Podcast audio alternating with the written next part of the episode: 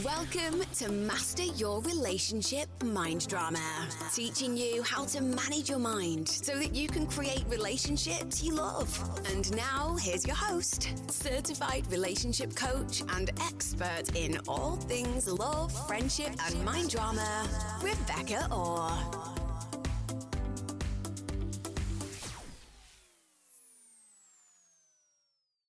Hi, guys. How is everyone doing today? Today's episode may be a little bit shorter, maybe it won't be. we'll see. We'll see how long I ramble on for. But it's a really simple and easy concept that is often the flaw in so many arguments and relationship problems. And I'm going to call it when you're starting from different premises. And by you, I mean you and your partner, your family, your friends, whoever, whoever you're in the relationship with. So, the best way to explain this concept is to jump straight into an example. So often I have clients coming to me that are upset about the amount of texts their partners send them. I had a recent one on one client who was very triggered and upset because their partner hadn't replied to them while being out with friends and hadn't texted them before going to bed. And my client was really upset by this and he said, Why couldn't she just have texted me and let me know that she was okay? Why couldn't she just have dropped me a quick message? It wouldn't have taken long. And he really believed that the act of not texting was disrespectful and that it was a sign of disrespect and lack of care from their from his partner. Now, when my client confronted their partner about this, she had been totally shocked. She did not understand at all what the big deal was. She said she was just out having fun and just didn't even really think to look at her phone or text and just knew that she'd catch up with him in the morning. No big deal. So, in this situation, their feelings and actions were both based on very different premises. My client's feelings were based on the premise that not replying to your partner and letting them know that you won't be in touch for a while was disrespectful and meant that you didn't care about them. Whereas my client's partner's feelings and actions were based on the premise, and I'm guessing here because I obviously have not spoke to her, but I can assume that her brain's premise and belief was something like texting isn't really a huge deal and that not being in contact when you're out is just totally normal, not a big deal. So, who was right? Neither of them. They were just two humans with totally different ideas and beliefs in their brain. Both premises are optional and debatable. Neither is inherently or objectively true or a fact. So, why is this important? The reason is that understanding that people in your life won't be operating from the same beliefs, premises, and assumptions as you do means you can begin to question the meaning you attach to their behavior. Because, of course, if my client's premise was the ultimate truth, that not texting someone back was a concrete sign of not caring and a lack of respect, then it totally makes sense why he'd want to feel upset and hurt by her choosing to act in such an uncaring and disrespectful way. But that wasn't the situation because her brain wasn't operating from that same premise. Her brain didn't believe it was doing anything disrespectful or uncaring because the premise she was operating from was that this is how everyone acted. This was no big deal. You just out, you're having fun, you don't even look at your phone. No big deal. Their brains are just wired to think very differently about texting. They have different sets of thoughts. Their whole way of behaving is stemming from different start points. If my client's brain was wired to think texting was no big deal, he probably would have acted the exact same way in the same situation. Another example is a client of mine whose sister was very upset with her because she hadn't asked her to be a bridesmaid, even though she'd asked her to be hers years before. And my client felt really defensive because she didn't believe she'd done anything wrong and she believed that her sister was being unreasonable for being upset with her. And when we considered her sister's way of thinking, what might have been going on in her sister's brain, it was clear that their brains were coming from two very different premises. My client's brain didn't think it was a big deal who you had as a bridesmaid and didn't think that because someone had asked you to be one that you automatically should ask them to be one back. So she just picked three of her friends and didn't really think much more of it. Whereas my client's sister seemed to be operating from the premise that people should have their sisters as bridesmaids.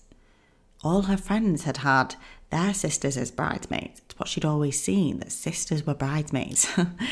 and probably thought that if you have someone as one of your bridesmaids, they should have you as one of theirs. Which again is me assuming. I've never actually coached the sister. This is just what me and the my client kind of came to as we were talking about it. And again, like in the texting examples, we have two humans basing their opinions of other people's behavior, of, of each other's behavior, on their own beliefs and ways of seeing the world, believing that their way of seeing it was right and that the other was wrong. Again, if you imagine that in your mind you believe it's totally natural and normal for sisters to be asked to be bridesmaid, that that's the done thing, it makes total sense why you'd feel hurt and rejected if your sister didn't ask you. That makes total sense if that's your premise of thinking, that's your belief. Each person's emotions made total sense based on the premise they were starting from, the belief and lens they were interpreting the situation through. We often see other people's behavior as rejections of us or as meaning something really terrible. But often that's because we're running it through our own belief system of what's normal, for our own premise of what's correct human behavior. And then we're making them not matching that mean they don't care about us. And I'm going to repeat that because it's really important. We often see other people's behavior as rejections or as meaning something really terrible, but often that's because we're running it through our own belief of what's normal, our own premise of correct human behavior, and then we make them not matching that mean they don't care about us. Another example of this is actually from my own experience. And I gave up drinking three years ago, and my family hasn't always shown the most support and proudness that I would have liked them to. and I remember one year, I think it was either my first one year anniversary of not drinking, or maybe it was my second. I invited them over for a celebration gathering at my house which I thought would be really cute and a nice way to celebrate me being however many years alcohol free I was. And I was really excited to invite them, and I thought that it was going to be a really nice thing. Now, they really didn't show the enthusiasm my brain would have liked. they couldn't come for various reasons, and they didn't really seem to be that kind of thrilled or, you know, interested in the invite when I made it. They also didn't remember to send me a text on the day to say congrats or tell me they were proud of me. So naturally, it was very easy for my brain to have thoughts that created hurt and to feel offended by this. And when I looked at my thoughts about it, I saw that I was making their behavior mean that they didn't care about me. But when I really interrogated that thought, I knew it wasn't true. My family showed that they care about me in so many ways. They always go to huge efforts for my birthday and Christmas and are always really loving and caring towards me. But in this situation, just like with the other examples, we were coming from totally different premises. My brain was operating from the belief that being alcohol free was a really significant and amazing achievement and a big deal. My family's brains, who are all big drinkers, were not of that same belief. I'm not saying they were against me being sober, but as in they drank, they thought they think drinking's great, they didn't really understand why someone would want to stop drinking. They didn't really get it. I don't think any of them even know anyone who's ever quit drinking or decided not to drink.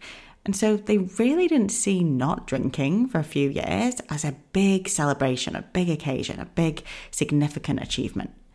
So, of course, when I sent them the invite, their brain didn't really have this big reaction. Their brains don't naturally think of this as a big important life event, so of course their behaviour was to not really act as if it was. And me making it mean they didn't care about me or love me was totally unnecessary. Because their behaviour wasn't a reflection of their feeling towards me, it was a reflection of their brain's wiring and feeling about drinking and giving up drinking. Had their brains been operating from the same premise that quitting drinking was a huge milestone and amazing achievement, they totally would have had a different reaction and totally would have been wanting to celebrate with me. I see this a lot with birthdays too, and it's something I struggled with with friendships and, and birthdays. So, to my brain, especially in my early 20s, birthdays were a big deal and they held a lot of pressure for me. I felt I needed to have all my friends there celebrating with me to prove I was likable and cool. And I often had anxiety about how many people were going to come to my birthday. And so, birthdays in general were like important events in my mind. And my belief was that good friends will come to your birthday no matter what, and they'll make a big fuss of you on your birthday. And that's the way it should be. And then in my early 20s, one of the friends that I made totally did not have that belief. she didn't really do anything for her own birthday, she didn't make a big fuss of it. And so when it came to our mutual friend's birthday, I was so shocked and outraged when she said she wasn't going to go and that she'd just catch up with her and, and see her another time. Because to me, birthdays were this big, important symbol of friendship and very, very important. But to her, they just weren't a huge deal. It was cool to do stuff if some people were free, but no pressure if not. Our premises on birthdays and their significance were totally different. So our behavior and mentality around them and around whether we were going to attend this mutual friend's birthday were totally different. And it had nothing to do with how much she liked and valued our mutual friend. Now, I can almost hear some of you asking, but what if I've told them how important something is to me? And what if I've told them my premise? What if I what if I've told them my thoughts on this topic?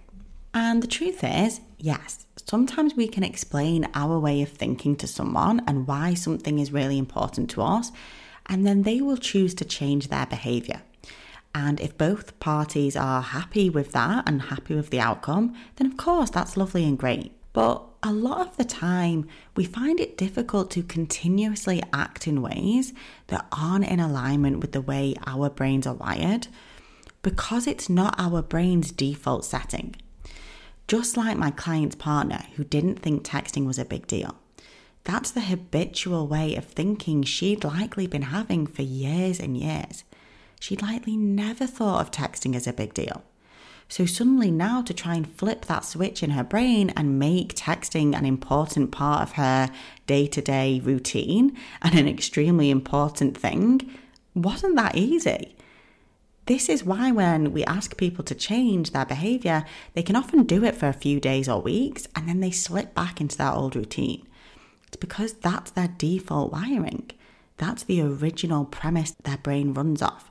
That's the subconscious code running in their programming. I'm thinking of a really weird example, which is my girlfriend and turning off switches, you know, plug switches. So she has a really big thing that every switch for every socket in the house should be turned off. And it's a real problem for her if they're not.